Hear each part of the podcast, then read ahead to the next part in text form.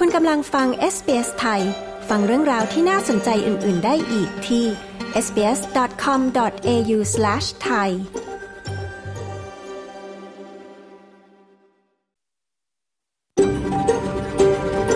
SBS A world of difference You're with SBS Thai on mobile, online and on radio คุณกำลังฟัง SBS ไทยทางโทรศัพท์มือถือออนไลน์และวิทยุ เราขอแสดงความขอบคุณเจ้าของดั้งเดิมของดินแดนที่เรากำลังกระจายเสียงจากที่นั่นในวันนี้ SBS ไทยขอแสดงความเคารพ ต่อชาววรันเจรีวอยเวรังของชาติคูลิน และต่อผู้อาวุโสทั้งในอดีตและปัจจุบัน เรายังขอแสดงความขอบคุณเจ้าของดั้งเดิม ของดินแดนชาวออบอริจิน และชาวเกาะทอร์เรสเตรททั้งหมด ที่คุณกำลังรับฟังการออกอากาศของเราจากที่นั่นในวันนี้ สวัสดีครับ ต้อนรับคุณผู้ฟังเข้าสู่ช่วงเวลาของรายการ SBS ไทย คืนนี้จันทร์ที่ 26 กันยายน พุทธศักราช 2565 คุณกำลังอยู่กับผมตินรวัตรบัญญัติดำเนินรายการสดในค่ำคืนนี้จากห้องส่งในนครเมลเบิร์นนะครับ ในคืนนี้เราก็มีเรื่องราวที่น่าสนใจมากมาย รอคุณผู้ฟังอยู่เช่นเคยนะครับ จะมีเรื่องอะไรบ้างนั้น มารับฟังตัวอย่างกันก่อนนะครับ ตอนแรกก็เป็นช่างตัดผมทั่วไปนะครับ แล้วก็เขาเดินเข้ามาในร้านเหมือนกับคนอื่นๆแล้วหลังจากนั้นเราก็ได้พูดคุยกันเรื่องทั่วไปแบบทำงานอะไรวันนี้คุยกันไปคุยกันมาแนะนำชื่อ แล้วก็ได้รู้จักเขาในในในที่ทำงานนะครับ ช่วงสัมภาษณ์คืนนี้เกาะติดควันหลงฟุตตี้นะครับ ไปรู้จักคนไทยที่ตัดผมให้นักกีฬา AFL ชื่อดังหลายคน พูดคุยถึงอาชีพช่างทำผมในออสเตรเลีย ในช่วงสัมภาษณ์พูดคุยคืนนี้ครับ Across Australia, turning 18 and becoming an adult really means that your parents or guardians no longer have parental responsibility for you under the law, and as an adult, you're independent. จะเกิดอะไรขึ้นบ้างหากมีอายุครบ 18 ปีในออสเตรเลีย และมารู้จักสิทธิทางกฎหมาย สวัสดิการต่างๆ และองค์กรให้ความช่วยเหลือทางกฎหมายแก่เยาวชน ในช่วง Settlement Guide คืนนี้ครับ แต่ก่อนที่จะไปรับฟังเรื่องราวที่น่าสนใจในค่ำคืนนี้ มาติดตามการสรุปข่าวประจำวันกันก่อนเช่นเคยครับ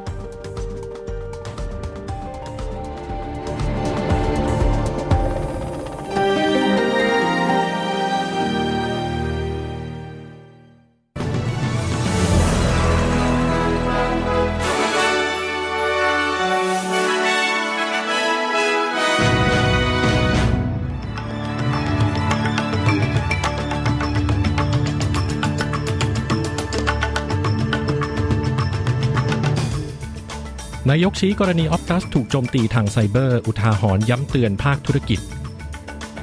รัฐมนตรีคลังประกาศกวาดล้างธุรกิจข้ามชาติเลี่ยงภาษี กู้คืนงบประมาณประเทศ เมืองไทยเตรียมเลิกใช้พรกฉุกเฉิน ยุบศูนย์บริหารสถานการณ์โควิด สิ้นเดือนนี้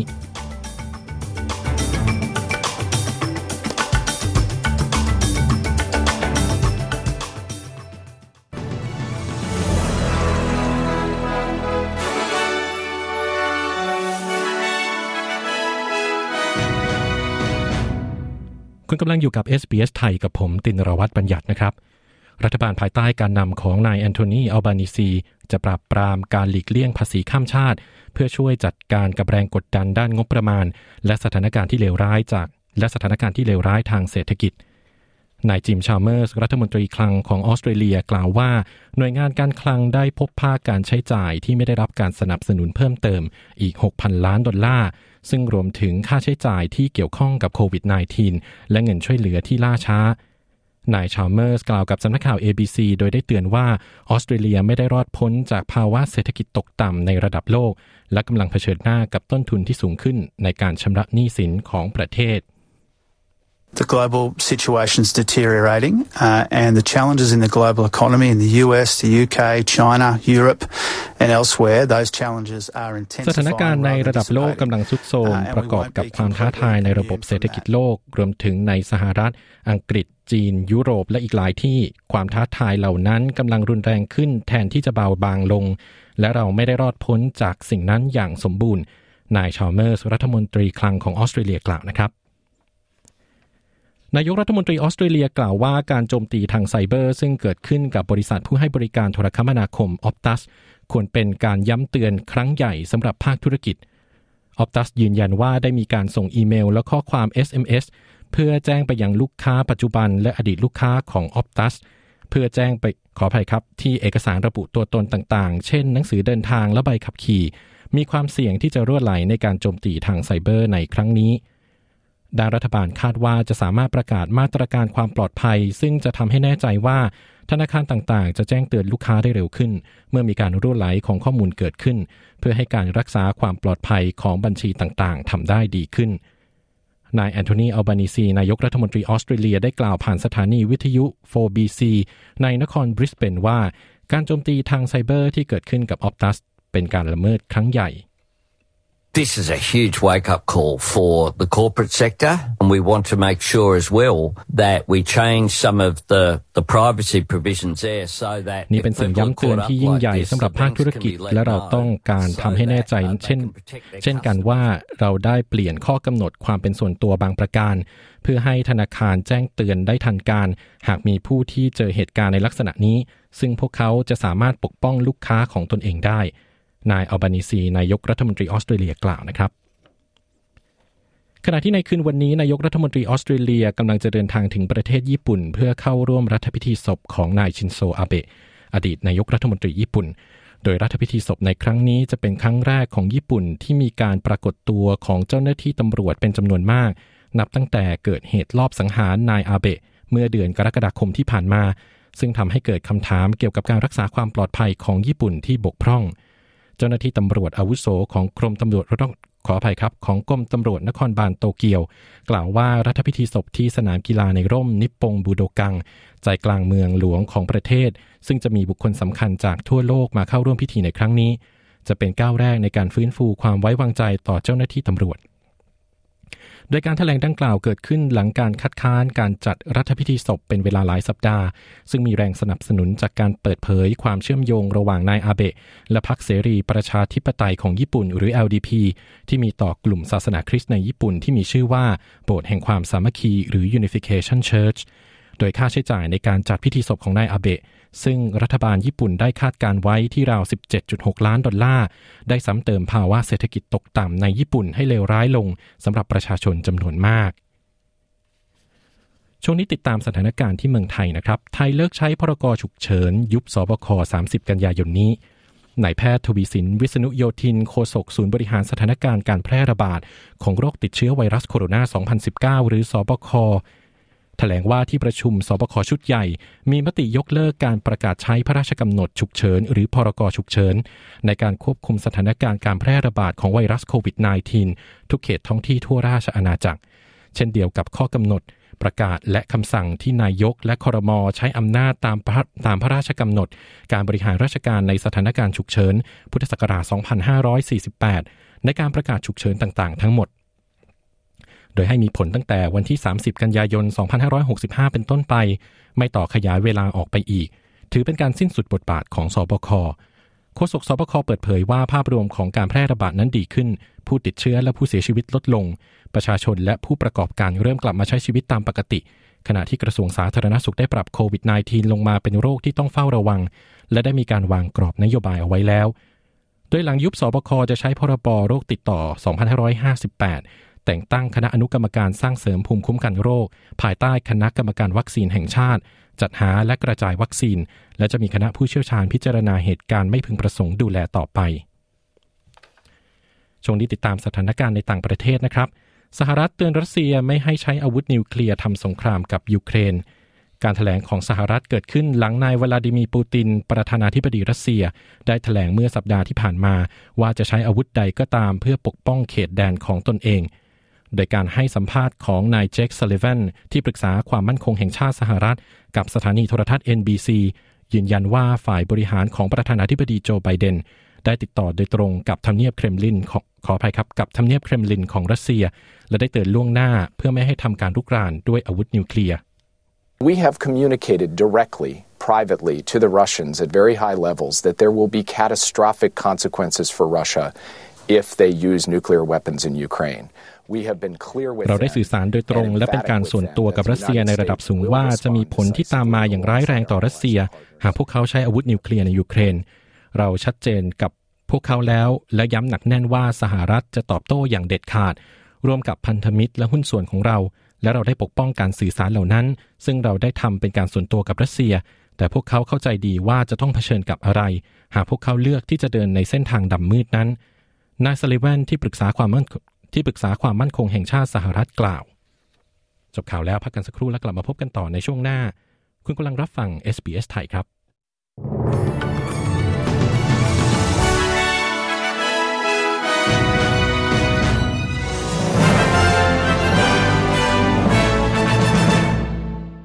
คุณกำลังอยู่กับ SBS ไทย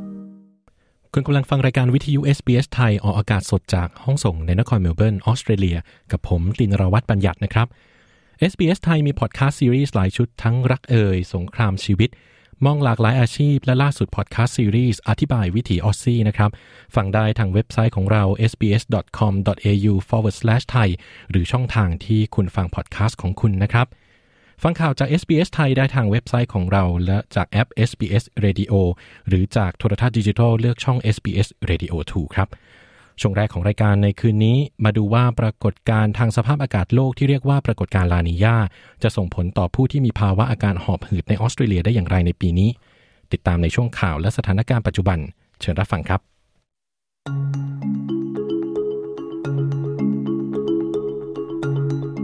คุณผู้ฟังครับผู้เชี่ยวชาญได้เตือนผู้ป่วยโรคหอบหืดนะครับว่าออสเตรเลียจะได้รับผลกระทบจากจุดสูงสุดของฤดูกาลพายุฝนฟ้าคะนอง ที่ทำให้เกิดอาการแพ้อากาศได้ในเร็วๆนี้ ขณะที่ปรากฏการณ์ลานีญาที่เกิดขึ้นอย่างต่อเนื่อง ก็ได้ทำให้ผู้ที่ประสบกับภาวะดังกล่าว มีความเสี่ยงที่สูงขึ้น โดยเฉพาะในช่วงต้นเดือนตุลาคม ถึงปลายเดือนธันวาคมนี้ ติดตามรายละเอียดได้จากรายงานโดยคุณแคทรีโอนาสเตอร์แรตและคุณแกเรตบอแรมสำหรับ SBS News ผมตินรวัตรบัญญัติ SBS ไทย เรียบเรียงและนำเสนอครับ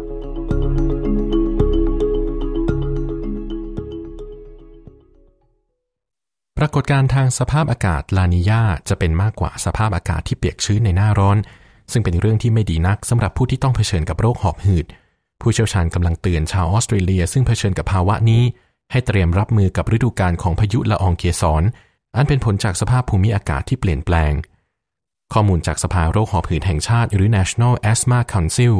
ระบุว่าผู้ที่กำลังเผชิญกับโรคหอบหืดจะอยู่ในความเสี่ยงที่สูงขึ้น ระหว่างช่วงต้นเดือนตุลาคม ถึงปลายเดือนธันวาคม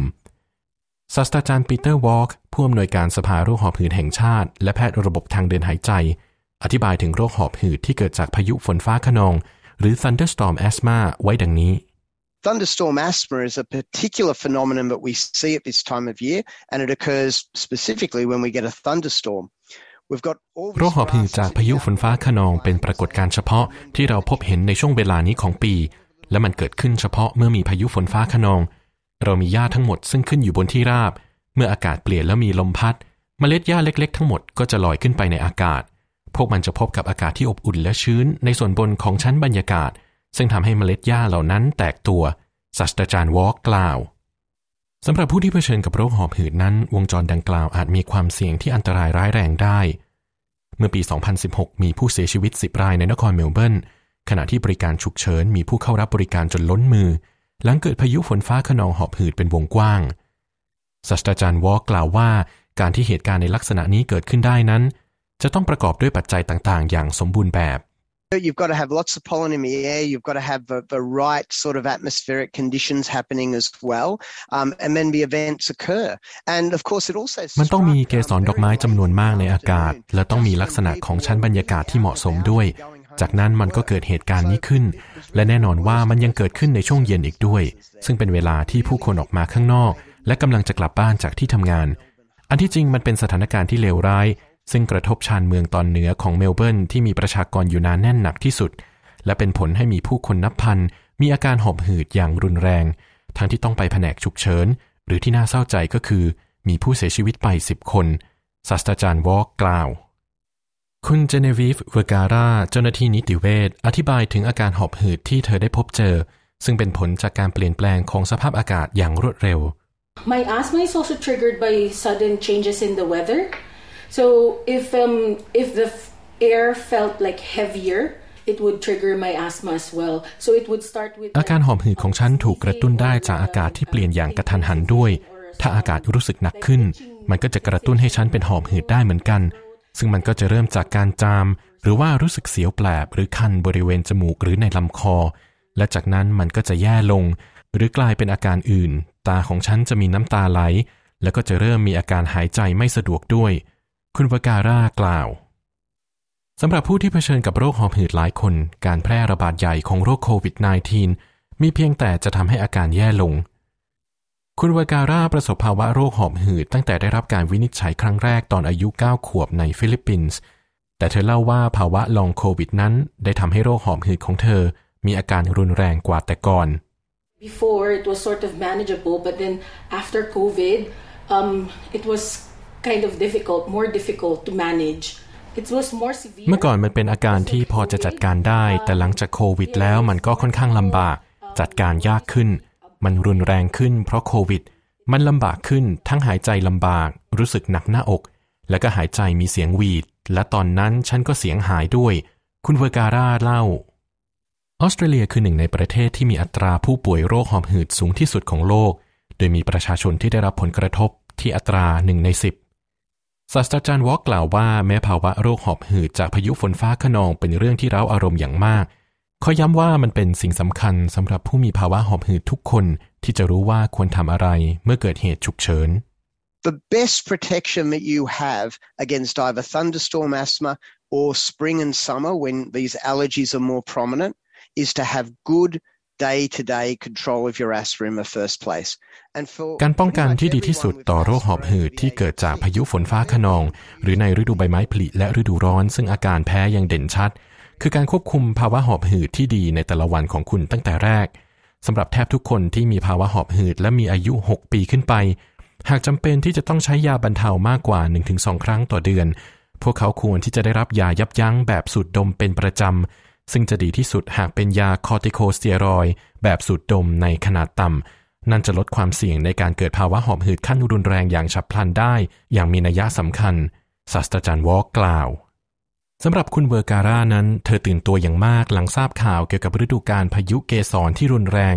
และเธอมีสิ่งที่อยากจะฝากสำหรับผู้ที่มีภาวะหอบหืดคนอื่น ๆ ขณะที่ออสเตรเลียกำลังจะเข้าสู่ฤดูกาลพายุฝนฟ้าขนองในเร็วๆนี้ If they can prepare for it avoid what it is that they can avoid หากพวกเขาทำได้เตรียมตัวให้พร้อมสำหรับมัน หลีกเลี่ยงสิ่งที่หลีกเลี่ยงได้ และติดต่อกับแพทย์เสมอ รวมถึงแพทย์ GP นั่นจะเป็นประโยชน์มาก คุณเวอร์การ่ากล่าว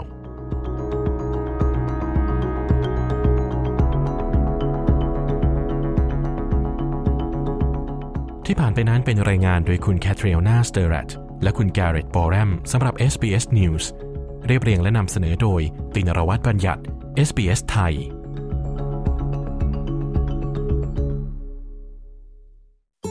SBS SBS SBS SBS SBS Radio SBS ไทยบนวิทยุ ออนไลน์ และบนโทรศัพท์เคลื่อนที่ของคุณ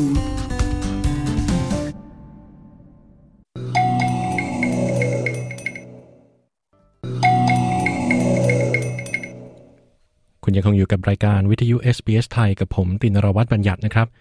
ตอนนี้ SBS ไทยได้เปิดตัวเว็บไซต์โฉมใหม่นะครับที่มีตัวอักษรใหญ่อ่านง่าย และรวบรวมข่าวสารจากในออสเตรเลีย รวมถึงเรื่องราวจากชุมชนไทย ย่อไว้เพียงปลายนิ้วของคุณนะครับ ติดตามเว็บไซต์โฉมใหม่ของเราได้ที่ sbs.com.au/thai ครับ ช่วงสัมภาษณ์พูดคุยช่วงหน้านะครับ เราจะพาคุณผู้ฟังไปรู้จักกับช่างทำผมคนไทย ที่ได้ตัดผมให้กับนักกีฬา AFL ชื่อดังในออสเตรเลีย เรื่องราวน่าสนใจทีเดียวเลยนะครับ เดี๋ยวมาติดตามกันในช่วงสัมภาษณ์พูดคุยช่วงหน้าครับสำหรับในช่วงนี้นะครับไปฟังกันว่าหากเยาวชนอายุครบ 18 ปีในออสเตรเลียแล้ว จะมีสิทธิทางกฎหมาย และสามารถขอรับสวัสดิการอะไรได้บ้าง เรียกว่าเป็นข้อมูลที่มีประโยชน์ต่อผู้ปกครอง และกับเยาวชนเองด้วยนะครับ ติดตามรายละเอียดในช่วง Settlement Guide เชิญรับฟังครับ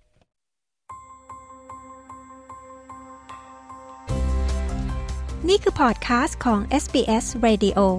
Settlement Guide เสนอข้อมูล ประเด็น และเรื่องราวเกี่ยวกับการอาศัยอยู่ในออสเตรเลีย โดย SBS ไทย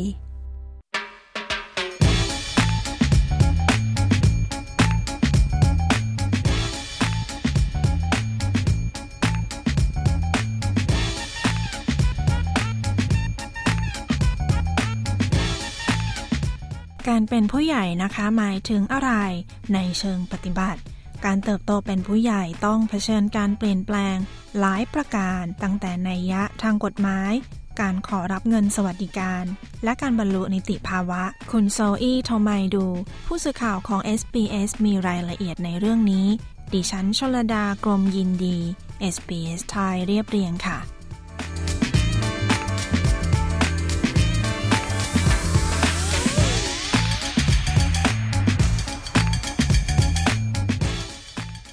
ประชากรออสเตรเลียนะคะ ถือว่าเป็นผู้ใหญ่โดยถูกต้องตามกฎหมาย เมื่ออายุครบ 18 ปี คุณเคทริชาร์ดสัน ทนายความอาวุโส แห่งสำนักงานกฎหมายเยาวชนออสเตรเลีย สรุปรวมความเปลี่ยนแปลงที่จะเกิดขึ้นในเชิงกฎหมายไว้ดังนี้ across Australia, turning 18 and becoming an adult really means that your parents or guardians no longer have parental responsibility for you under the law. And as an adult, you're in การมีอายุครบ 18 ปี และเป็นผู้ใหญ่ หมายความว่าพ่อแม่หรือผู้ปกครองไม่ต้องรับผิดชอบคุณในฐานะผู้ปกครองตามกฎหมายอีกต่อไป ในฐานะผู้ใหญ่ คุณเป็นอิสระ นั่นหมายความว่าคุณต้องรับผิดชอบตัวเอง และพฤติกรรมของคุณ เมื่อคุณอายุต่ำกว่า 18 ปี ในบางสถานการณ์นั้น เด็กหรือผู้เยาว์มีความสามารถยังไม่เต็มที่ตามกฎหมาย อายุ 18 เป็นอายุที่สามารถเล่นการพนัน และซื้อบุหรี่ได้ตามกฎหมายของออสเตรเลีย ทั้งยังเป็นอายุที่สามารถซื้อเครื่องดื่มแอลกอฮอล์ได้ด้วย แต่ข้อบังคับการดื่มเครื่องดื่มแอลกอฮอล์ในสถานที่ส่วนบุคคลสำหรับผู้ที่มีอายุต่ำกว่า 18 ปีนั้น อาจแตกต่างไปในแต่ละรัฐและมณฑล unless the alcohol is supplied by a parent or guardian or someone who has been given permission by the parent or guardian. There are some small differences across different states and territories. ยกเว้นว่าพ่อแม่ ผู้ปกครอง หรือผู้ที่ได้รับอนุญาตจากพ่อแม่หรือผู้ปกครอง เป็นผู้ให้เครื่องดื่มแอลกอฮอล์มีข้อบังคับที่แตกต่างไปในแต่ละรัฐและมณฑลโดยเฉพาะการดื่มแอลกอฮอล์ภายใต้การดูแลของผู้ใหญ่ในสถานที่ส่วนบุคคล คุณสตีเวนโรเบิร์ตส์ศาสตราจารย์ด้านการศึกษาและความยุติธรรมทางสังคม ที่มหาวิทยาลัยโมนาชหนึ่งในงานวิจัยที่เขาเชี่ยวชาญคือการเปลี่ยนผ่านเข้าสู่วัยรุ่นของเยาวชน เขากล่าวว่าสิ่งที่ดีสำหรับผู้ปกครอง ที่กังวลเรื่องการดื่มแอลกอฮอล์คือการให้ความรู้เกี่ยวกับความเสี่ยงต่างๆ และต้องดูความเป็นจริงด้วย them, I also want to talk to their kids about finding ways to look out for one another in their friendship group so they can cultivate peer group norms of respect and care. I think moderation. ผู้ปกครองสามารถพูดกับลูกๆ ถึงการหาวิธีเพื่อช่วยกันดูแลกันและกันในกลุ่มเพื่อนของพวกเขา เพื่อให้สามารถปลูกฝังบรรทัดฐานของความเคารพ และการดูแลกันและกัน ผมว่าความพอเหมาะพอควร ความเข้าใจ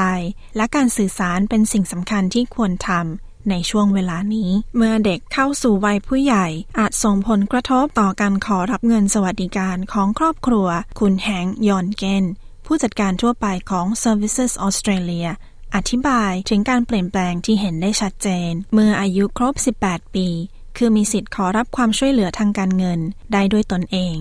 key payment that's generally paid for young people aged younger than 24 is youth allowance. In order to receive a youth allowance, you must be studying an approved course. เงินที่มักจ่ายสำหรับเยาวชนที่มีอายุต่ำกว่า 24 ปี คือ youth allowance ในการขอรับเงินนี้ คุณต้องศึกษาในหลักสูตรที่ได้รับการรับรองแบบเต็มเวลา หรือ full time หรือคุณกำลังฝึกอบรมในอาชีวศึกษา นอกจากนี้หากคุณอายุ 18 ปีและกำลังหางาน คุณอาจมีสิทธิ์ขอรับเงินสวัสดิการนี้ ในฐานะผู้หางานหรือ job seeker ไม่ใช่ในฐานะนักเรียนแม้ว่าผู้ที่มีอายุ 18 ปี จะมีอิสระในแง่ของกฎหมาย แต่ก็ยังถือว่าพวกเขายังต้องพึ่งพาอาศัยผู้อื่น ในการประเมินสิทธิ์ในการขอรับเงินสวัสดิการ One of the key misconceptions is people don't realize that once the child turns 18 and is considering their eligibility for youth allowance, the child needs to apply, not the parent, even though the parental income หนึ่งในความเข้าใจผิดที่หลายคนไม่รู้คือเมื่อเด็กอายุครบ 18 ปี และมีสิทธิ์ขอรับเงิน Youth Allowance เด็กต้องเป็นผู้สมัครเอง ไม่ใช่ผู้ปกครอง ถึงแม้ว่ารายได้ของผู้ปกครองจะยังมีผลอยู่ พวกเขาจะถูกพิจารณาว่ายังคงต้องพึ่งพาผู้ปกครอง จนกว่าพวกเขาจะอายุครบ 22 ปี นั่นหมายความว่าเรายังพิจารณารายได้ของผู้ปกครอง ในการประเมินสิทธิ์เพื่อขอรับเงิน ในการสมัครขอเงินช่วยเหลือที่เหมาะสม กับแต่ละบุคคล คุณยอนแก้นแนะนำให้เยาวชน สร้างบัญชี MyGolf ออนไลน์ของพวกเขา If English is your second language and you need some help, you can give us a call on 1และหากคุณไม่ใช้ภาษาอังกฤษเป็นภาษาหลัก และคุณต้องการความช่วยเหลือ คุณสามารถโทร 131-202 ซึ่งเป็นบริการล่ามฟรี ที่ให้บริการกว่า 200 ภาษา ศาสตราจารย์โรเบิร์ตกล่าวว่าการเปลี่ยนผ่านสู่วัยผู้ใหญ่ในออสเตรเลียนั้น เป็นกระบวนการแบบ ค่อยเป็นค่อยไป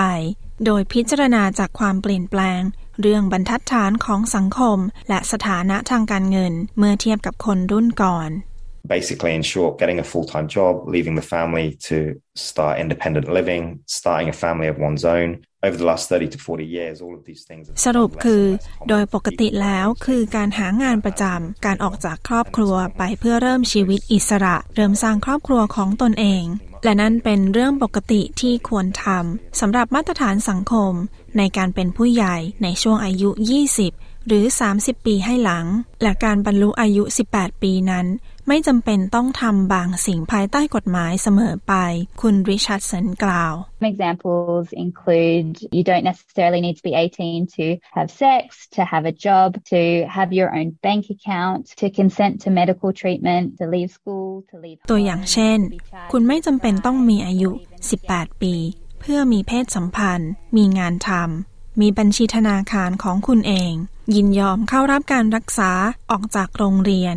ออกจากบ้าน ถูกตั้งข้อหาในการทำความผิดทางอาญา หรือขอคำแนะนำทางกฎหมาย โดยไม่เสียค่าใช้จ่าย โดยไม่จำเป็นต้องขอคำปรึกษาจากพ่อแม่ หรือผู้ปกครอง ในออสเตรเลียมีกฎเกณฑ์บางอย่างที่กำหนดอายุของเยาวชน ในสิทธิที่สามารถทำได้ในกรณีอื่น อาจขึ้นอยู่กับความสามารถและสถานการณ์นั้นๆ คุณริชาร์ดสันแนะนำให้ตรวจสอบกฎหมายในแต่ละสถานการณ์ของแต่ละบุคคล For example, a young person can consent to medical treatment under the age of 18 if the doctor thinks that they can understand the advantages and risks of the treatment. And we're making this decision. ตัวอย่างเช่น เยาวชนที่อายุต่ำกว่า 18 ปี สามารถยินยอมรับการรักษาพยาบาล หากแพทย์คิดว่าพวกเขา สามารถเข้าใจผลดีและความเสี่ยงของการรักษา และแพทย์มักพิจารณาจากหลายปัจจัย ในบางกรณี เยาวชนอายุต่ำกว่า 18 ปี สามารถขอหนังสือเดินทาง หรือพาสปอร์ตได้โดยไม่ต้องใช้การอนุญาตจากพ่อแม่ หรือผู้ปกครอง และยังมีสถานการณ์พิเศษอื่น ๆ อีกมากดังนั้นเราจึงแนะนำให้เยาวชน ขอรับคำปรึกษาทางกฎหมาย เพื่อดูว่ามีกรณีใดบ้าง ที่พวกเขาสามารถนำมาใช้ได้ แหล่งข้อมูลที่ระบุถึงสิทธิ์ของเยาวชนตามกฎหมาย สามารถดูได้จากสำนักงาน คณะกรรมการช่วยเหลือทางกฎหมาย หรือ Legal Aid Commissions และบริการกฎหมายเยาวชน หรือ Youth Legal Services ของแต่ละรัฐ และมณฑล Youth Law Australia website has legal fact sheet for all states and territories on many different legal problems that young people might experience, including information about when you can get married. เว็บไซต์กฎหมายเยาวชนแห่งออสเตรเลีย มีเอกสารข้อเท็จจริงเกี่ยวกับปัญหาทางกฎหมายต่างๆ ที่เยาวชนอาจประสบสำหรับทุกรัฐและมณฑล รวมถึงข้อมูลเกี่ยวกับว่าเมื่อไหร่ที่คุณสามารถแต่งงานได้ เมื่อไหร่ที่คุณสามารถทำงานได้ เมื่อไหร่ที่คุณสามารถขับรถได้ แหล่งข้อมูลที่ดีสำหรับผู้ปกครอง คือเครือข่ายเพื่อการเลี้ยงดูเด็ก หรือ Raising Children Network มีบทความมากมายเกี่ยวกับการบรรลุนิติภาวะตามกฎหมายสำหรับเยาวชนและกฎหมายที่ใช้กับเยาวชน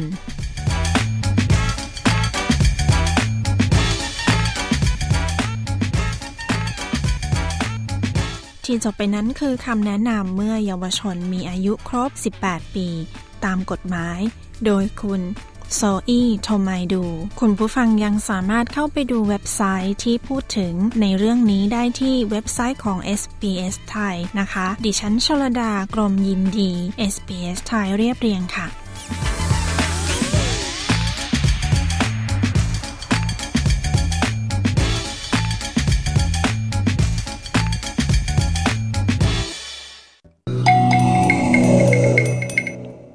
ต้อนรับคุณผู้ฟังกลับเข้าสู่ช่วงเวลาของรายการ SBS ไทยกับผมตินรวัตรบัญญัตินะครับ ช่วงสัมภาษณ์พูดคุยคืนนี้ติดตามควันหลงฟุตตี้ AFL นะครับ ที่เพิ่งมีการแข่งขันแกรนด์ไฟนอลเมื่อวันเสาร์ที่ผ่านมานี้เอง แต่จะน่าตื่นเต้นขนาดไหนนะครับ หากได้มีโอกาสทำทรงผมเจ๋งๆ ให้กับนักกีฬาชื่อดัง เรากำลังพูดถึงคุณศักกรินอ่อนน้อมนะครับ คนไทยคนเก่ง ซึ่งเป็นที่รู้จักในวงการนักกีฬาชายในออสเตรเลีย อีกหนึ่งคนไทยที่มีความสามารถและมีชื่อเสียงที่นี่นะครับ ไปติดตามเรื่องราวของคนไทยคนเก่งคนนี้ในช่วงสัมภาษณ์พูดคุยกับคุณชลดากรมยินดี ทีมงาน SBS ไทยครับ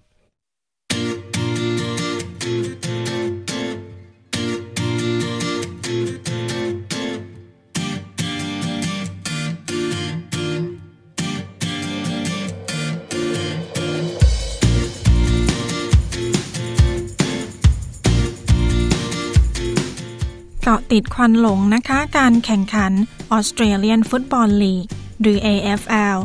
SBS ไทยได้สัมภาษณ์ช่างทำผมคนไทยคุณสักกริน อ่อนน้อม ที่อยู่เบื้องหลังทรงผมของนักกีฬา AFL ชื่อดังหลายคน เรื่องราวเริ่มต้นขึ้นได้อย่างไรนะคะ ดิฉันชลดากรมยินดี SBS ไทยรายงานค่ะ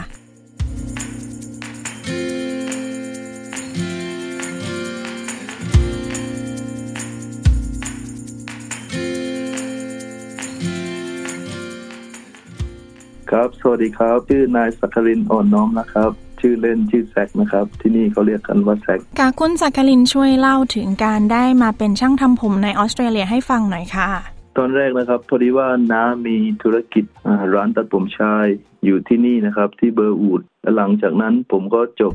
อ่าม6 มาจากที่เมืองไทย น้าก็บอกว่าให้ผมไปเรียนตัดผมชาย ซึ่งตอนแรกผมก็ไม่รู้สึกชอบงานนี้เลย ผมก็เรียนอยู่ประมาณสี่เดือนเต็มๆ หลังจากนั้นผมก็ย้ายขึ้นมาอยู่กับน้าที่ออสเตรเลียเมืองเมลเบิร์นนะครับ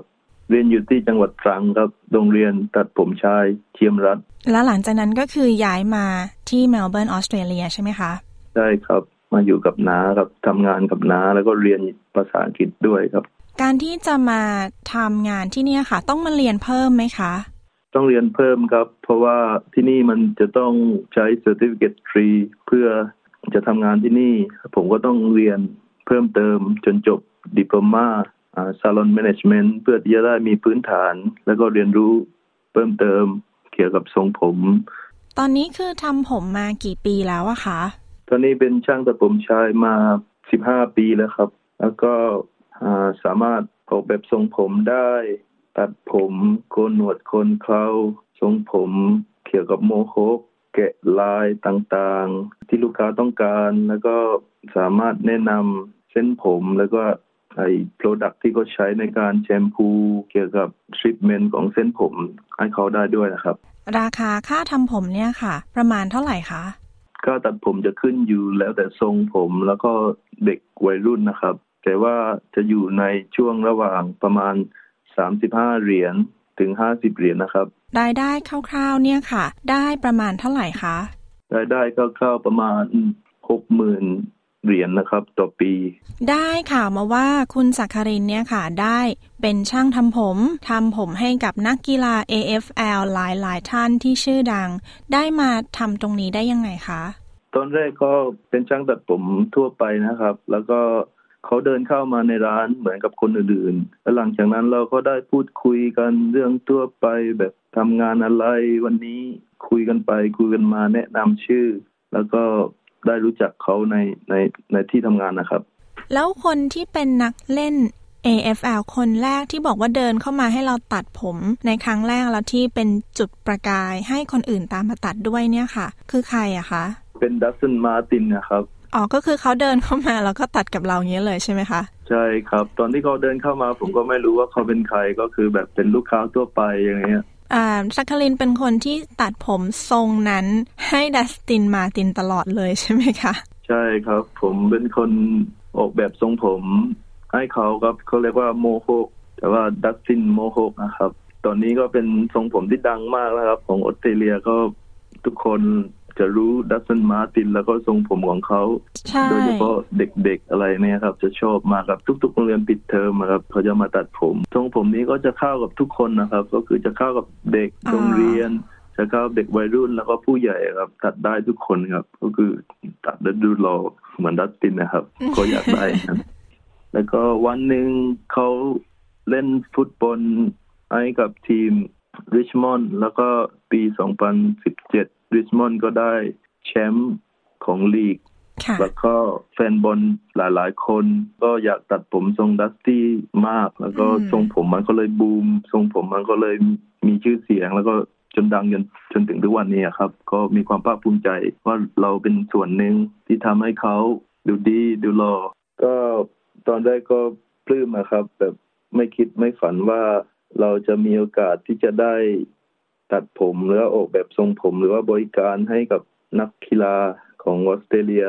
เพราะว่า AFL ของออสเตรเลียเป็นกีฬาหนึ่งที่แบบดี แล้วก็ดัง แล้วก็ทุกคนจะสนใจมาก รู้ว่าเขาได้ออกทีวีทรงผมของเราก็น่าจะขึ้นไปโชว์อยู่ที่นั่น แล้วก็มีความภาคภูมิใจครับดีใจว่าได้เป็นหนึ่งในงานที่ทำขอถามได้ไหมคะว่าให้ช่วยบอกชื่อ คนดังที่มาทำผมกับเราบ่อยๆ เนี่ยค่ะว่ามีใครบ้าง อ๋อได้ครับนักฟุตบอลของออสเตรเลียนี่ก็จะมีหลายลีกนะครับ แต่ว่าสิ่งที่สำคัญก็คือแบบที่มาบ่อยๆ มันทีม Richmond ยกตัวอย่างเหมือน Shai Bolton Daniel Rioli Dustin Martin แล้วก็โค้ชของ Richmond เองเข้ามาที่ร้านครับ Damien Hardwick แล้วก็จะมีทีม Melbourne ด้วย Melbourne ก็จะมี Christian Salem Steven May Luke Dunstan ก็เขาจะมาตัดอยู่ประมาณทุก ๆ อาทิตย์หรือว่าสองสัปดาห์ แล้วก็อีกทีมหนึ่งก็จะมีทีมสังคิวดาจะมีเจครชัมโรวันมาโชเขาก็เป็นลูกค้าประจำมาตัดตลอดคนที่เขาจะแข่งบอลทุกๆอาทิตย์ คือน่าจะน่าจะมีหลายคนเลยใช่ไหมคะรู้สึกว่าพูดได้เกือบทุกทีมเลย ใช่ครับก็มีเล็กๆน้อยๆทีมอื่นๆบ้าง แต่ว่าเขาทุกคนก็เป็นกันเองมากครับ ดีมาก เวลาที่เราได้เห็นผลงานของเราเนี้ยค่ะ ทรงผมเวลาที่เขาเล่นแล้วออกทีวี หรือว่าออกสื่อต่างๆ ทั้งหนังสือพิมพ์เนี่ยรู้สึกยังไงคะภูมิใจครับภูมิใจในหน้าที่ของของเราเอง ภูมิใจว่าเขาเชื่อใจที่ให้ให้เราตัดผมให้เขา แล้วก็แบบ ไม่คิดไม่ฝันว่าเป็นช่างเล็กๆ จากเมืองไทยได้มาอยู่ที่เมลเบิร์นแล้วจะมีโอกาสที่จะเป็นเป็นช่างแบบดีพอที่เขาไว้ใจให้เราตัดผมให้เขา คุณผู้ฟังกำลังอยู่กับ SBS ไทยนะคะ เรากำลังสัมภาษณ์ช่างทำผมคนไทยคุณสักกริน อ่อนน้อมที่อยู่เบื้องหลังทรงผมของนักกีฬา AFL ชื่อดังหลายคนค่ะ ตรงนี้คิดว่าทำไมเขาถึงกลับมาทำผมกับเราอะคะ สิ่งสำคัญก็คือ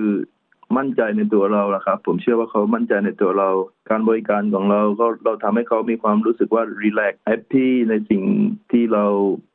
บริการเขาแล้วก็อีกอย่างหนึ่งสิ่งสำคัญก็คือ เราสามารถ creative hairstyle ให้เขาได้ ในสิ่งที่เขาต้องการ แล้วก็สิ่งสำคัญที่สุดก็คือเขาเขาเชื่อใจแล้วก็มั่นใจในตัวเราครับ สิ่งสำคัญ อย่างนี้เวลาที่เขาจะต้องมาบุ๊กเพื่อที่จะตัดผมกับเราเนี่ยค่ะ ต้องบุ๊กล่วงหน้านานไหมคะอ่าไม่ต้องครับไม่ต้องบุ๊กเพราะว่าที่ร้าน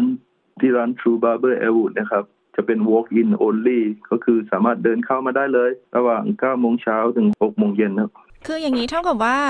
ดังขนาดไหนก็คือต้องรอเหมือนกันเหรอคะ ใช่ครับ เพราะว่าคนที่เข้ามาก่อนก็คือ จะต้องได้ตัดก่อนตามคิวตามคิวดุดตัวไปนะครับ ทุกคนจะเข้ามาในร้านปุ๊บเขาจะต้องเขียนชื่อในร้านบนกระดานดำที่อยู่ในร้าน เพื่อที่จะต่อคิว แล้วหลังจากนั้นเราก็จะทำงานเป็นคิว เป็นเรียงลำดับทั่วไปครับอ๋อก็คือตามคิว ใครมาถึงก่อนเขียนชื่อก่อนแล้วก็เราค่อยทำตามไปตามคิวที่จัดไว้ ใช่ครับเขาก็สามารถนั่งรอในร้านได้ แล้วก็จะมีเบียร์บริการให้ฟรี หรือว่าเขาก็อาจจะเดินออกไปซื้อกาแฟเดินไปชิลระหว่างการรอก็อยู่ในประมาณสิบห้าถึงสองชั่วโมง แล้วแต่ว่าวันที่ยุ่งหรือว่าไม่ยุ่งประมาณนี้ครับ ทุกคนก็ต้องรอคิวเหมือนกันทุกคน เดี๋ยวนะคะ มีเบียร์ให้ฟรีระหว่างที่รอเหรอคะ ใช่ครับ ก็สามารถดื่มเบียร์ฟรีได้ฟังเพลง hip hop R&B จะมี house music ก็คือในร้านจะ good vibe มากเลยครับ ตอนนี้ขอถามในเรื่องของความรู้สึกส่วนตัวนะคะว่ารู้สึกยังไงในการทำงานเป็นช่างทำผม แล้วก็ตอนนี้มีชื่อเสียงในวงการของนักกีฬาแล้วก็คนอื่นก็ตามมาตัดด้วยเงี้ยค่ะ ก็เป็นช่างตัดผมเนี่ยครับก็คือเป็นงานที่เราเจอผู้คนมากมายตั้งแต่ เด็กจนถึงผู้ใหญ่ เป็นงานที่สนุกมาก เป็นงานที่แบบ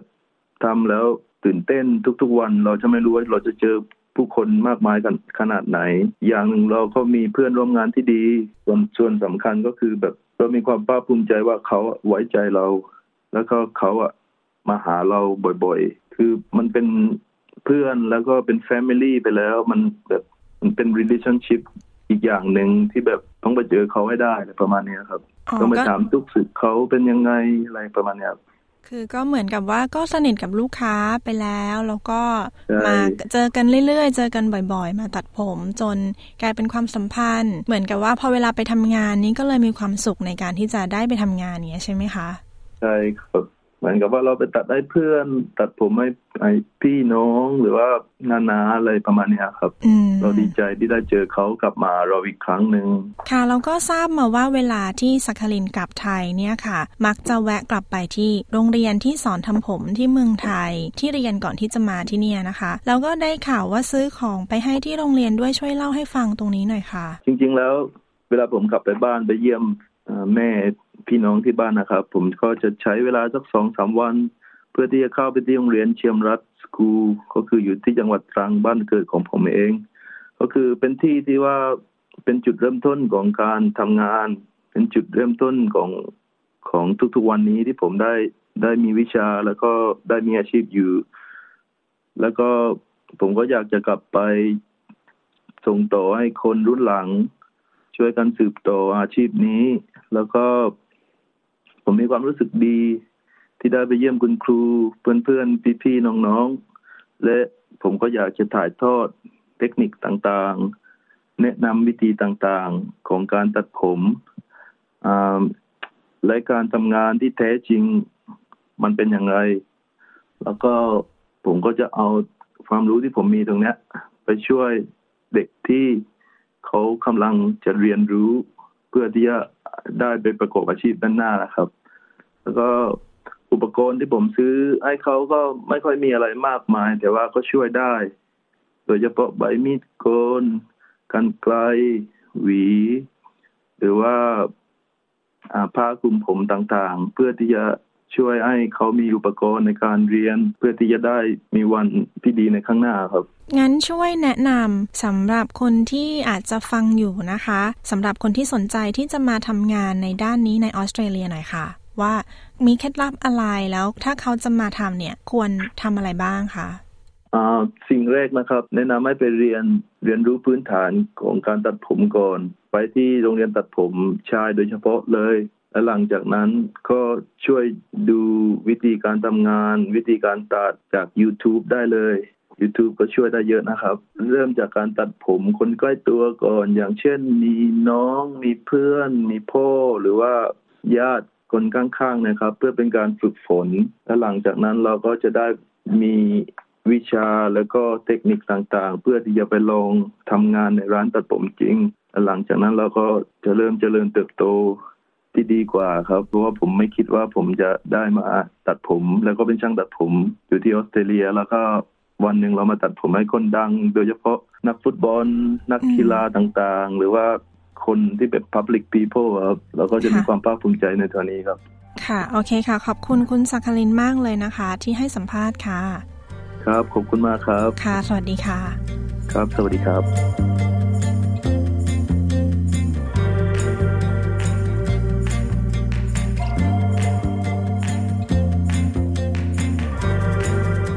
และที่จบไปนั้นนะคะ คือบทสัมภาษณ์ช่างทำผมคนไทย คุณสักรินอ่อนน้อม ที่เป็นช่างให้นักกีฬา AFL ชื่อดังหลายคนในเมลเบิร์นออสเตรเลียค่ะ ดิฉันชลดากรมยินดี SBS ไทยรายงานค่ะ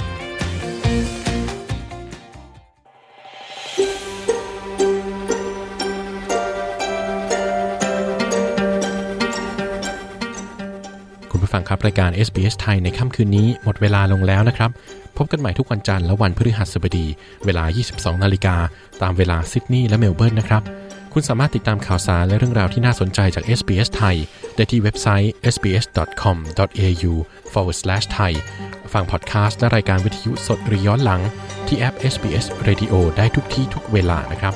หรือติดตามเราทางเพจ Facebook ที่ facebook.com/sbsthai ครับ สำหรับคืนนี้ผมตินรวัตรบัญญัติพร้อมทีมงาน SBS ไทยทุกท่าน และทีมงานจากห้องส่งในเมลเบิร์นต้องขอลาคุณผู้ฟังไปก่อน ราตรีสวัสดิ์ครับ